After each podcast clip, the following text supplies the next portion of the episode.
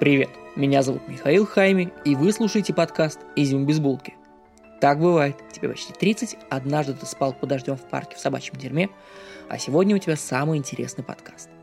Название «Изюм без булки» я взял из блога Тёмы Лебедева. Он делился ссылкой на тогда еще малоизвестный Арзамас, мол, у них самая мягкая культура и искусство. Я очень люблю Арзик, слушал все их лекции и курсы, успешно прошел их университет русской культуры за год подписки на их радио. Но моя главная Арза гордость. Результат в игре от Адама до Иисуса. Мой результат – я знаю Библию на уровне Библии. Вот так. Не судите меня строго по той мокрой ночевке в какашках. Я умняк, а вам понравится. Сейчас вы слушаете пилот подкаста. Он будет похож на Арзик на медне Стивена Фрая. Такой же толстый и гей. Первый выпуск про ледокол Красин Умберто Нобеля, Руаля Амундсена, 1928 год и запах льда. Волшебный запах, от которого в носу сопли смерзаются.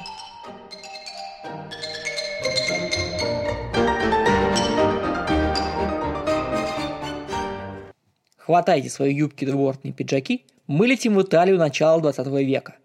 Там живет талантливый изобретатель, инженер-конструктор Илон Маск своего времени Умберто Нобеля. Он родился в 1885 году, в один год с Фрунзе. Фрунзе никто не помнит, а Нобеля знают все. Умберто инженер и в 21 год поступает работать в современную перспективную сферу – железной дороги. Он поступает учиться в военное училище на воздухоплавание. В 1915 году Нобель рвется на фронт, но его не возьмут по состоянию здоровья. И в 29 лет он принимается конструировать дирижабли. Становясь древнегреческим дедалом, Нобель достигает уровня бога. Он лучший в мире дирижабль-строитель по своей полужесткой схеме. Такая схема дает больше стойкости и жизни баллону при перепадах температур в высоких слоях атмосферы. После Первой мировой войны Нобель открывает с друзьями коммерческую фирму и преподает в университете Неаполя – пишет научную книгу. Не жизнь, а сказка. Первый дирижабль продают в Италию, второй в США, куда в 1922 году Умберто переезжает работать в компанию Goodyear. Представьте себе, молодой, красивый, высокий, самореализовавшийся мужчина. Что может омрачить его жизнь?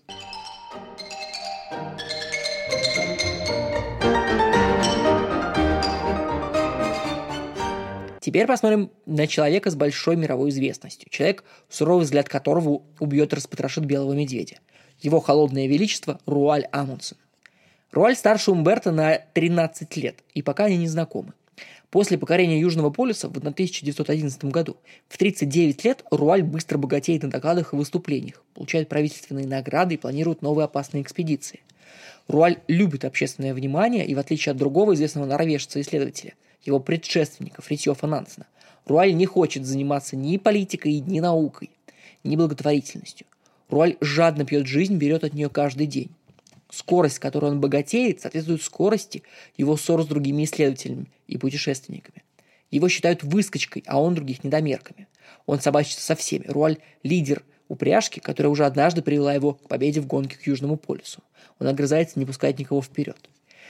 В 1914 году Амундсен купил аэроплан и стал первым гражданским пилотом Норвегии со смешным налетом в 20 часов. Пока в Европе бушует Первая мировая война, Норвегия сохраняет нейтралитет. У Амундсена счастливый период в жизни. Он миллионер и планирует покорить Арктику.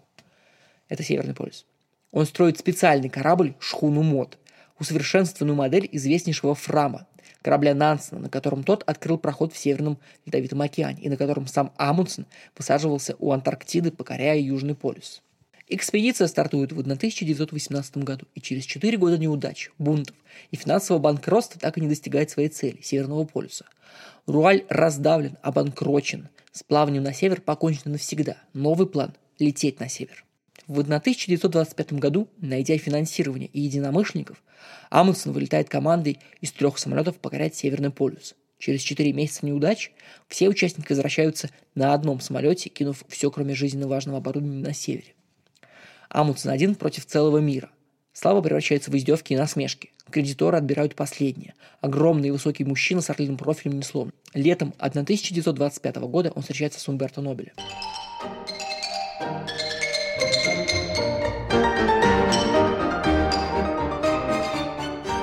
Умберто смущен просьбой Амундсена построить для него корабль, на котором он бы смог долететь до Северного полюса.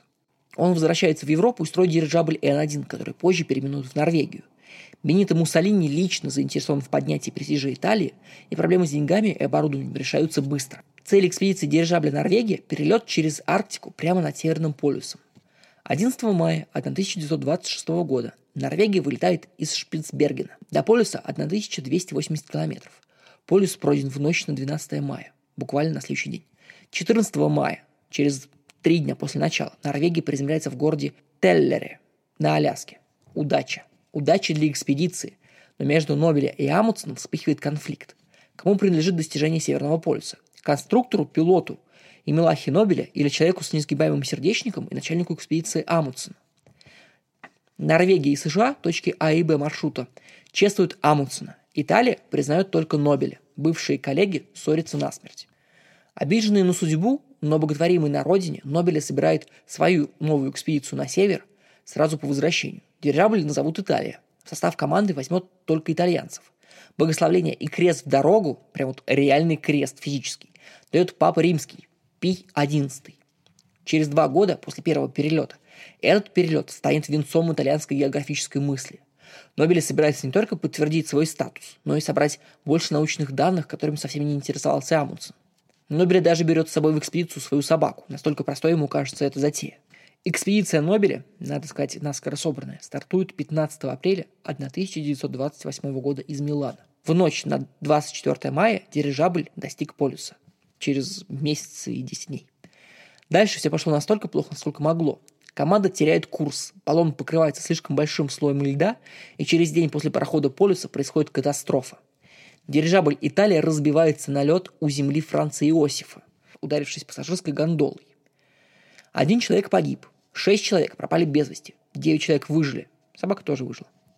Выжившие собирают временное жилье, красную палатку, провиант и часть оборудования, чтобы передать сигнал СОС.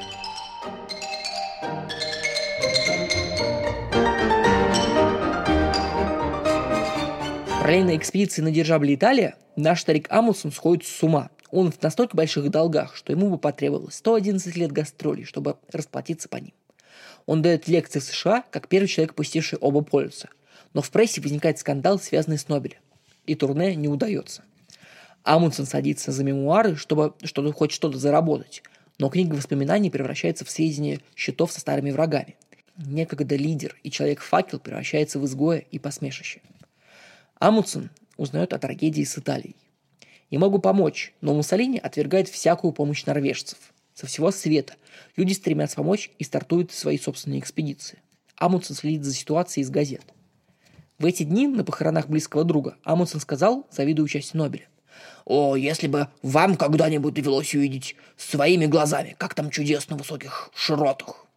Там я бы хотел умереть. Только пусть смерть придет ко мне по-рыцарски, настигнет меня при выполнении великой миссии, быстро и без мучений. На самом деле, я не знаю, насколько это правда, возможно, это просто приписали мемуаристы. 20 дней после катастрофы проходит в общем унынии.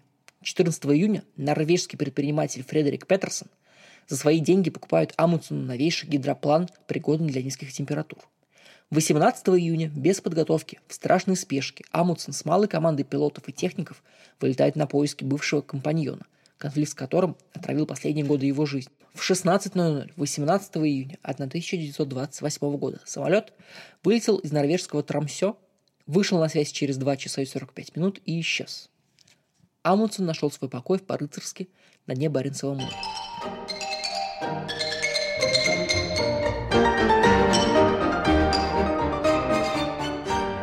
Адок, правда? Как выживет Нобеля и его экспедиция? Как выживет его собачка? Кто их спасет? Вот, мама мия, лучше бы пиццей занимался у себя в Милане. На самом деле, у меня самого была очень схожая история в Финляндии с велосипедом, но там не было собаки. Ладно, на самом деле их всех скоро спасут, но сначала мы с вами сгоняем в Кронштадт 1862 года. Держитесь.